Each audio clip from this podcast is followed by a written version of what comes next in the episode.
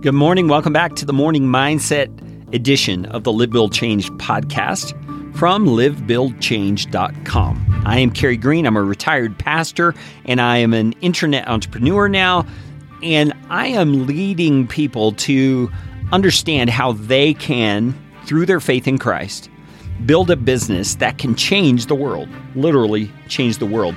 And the most important part of that is that we first learn to live our faith authentically, not in a churchy way, not in a religious way, but in a way that is fueled by the power of God that dwells inside of us. And that's why these morning mindset additions are something that's high priority for me because I believe we've got to start every day with our mind in the right place, believing the truth of what God says about us so that we can live the day whether it's serving in our own homes or at a workplace or building a business in a way that honors God. And so we've been looking at Romans chapter 6, 7, and 8 because they are what I believe are some of the most pivotal passages of Scripture about our new identity in Christ. And yesterday we began chapter 7, and Paul was making the point in chapter 7 that we, as believers in Christ, have died. We have died and we need to hold a good funeral. Now, I know that sounds odd because none of us have physically died. We've known people who have died. We have been to funerals, and we know that is not what happened to us. But that's on the physical level. Paul is saying, spiritually speaking, your spirit, the real you, died back on the cross 2,000 years ago when Christ died. Now, let me give you an illustration to help you understand how that is possible.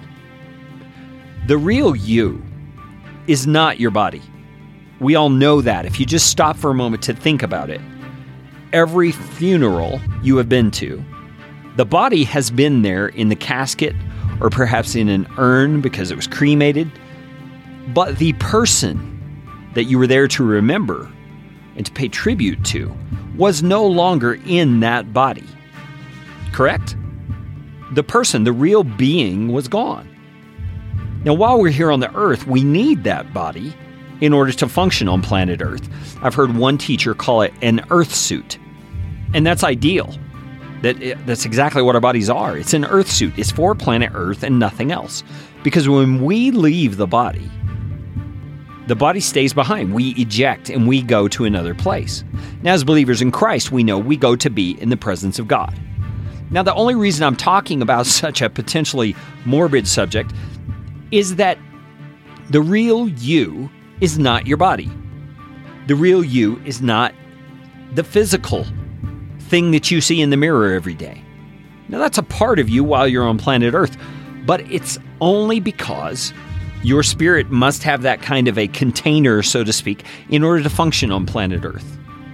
But once your spirit leaves that body, you go to another place, the real you. So your identity is not based on your physical birth. If you remember back in Romans chapter 5, Paul talks about the life we inherited from Adam, which was a physical life. And because Adam sinned, his spirit became dead. His spirit lost its vitality, and he was stained with the power of sin.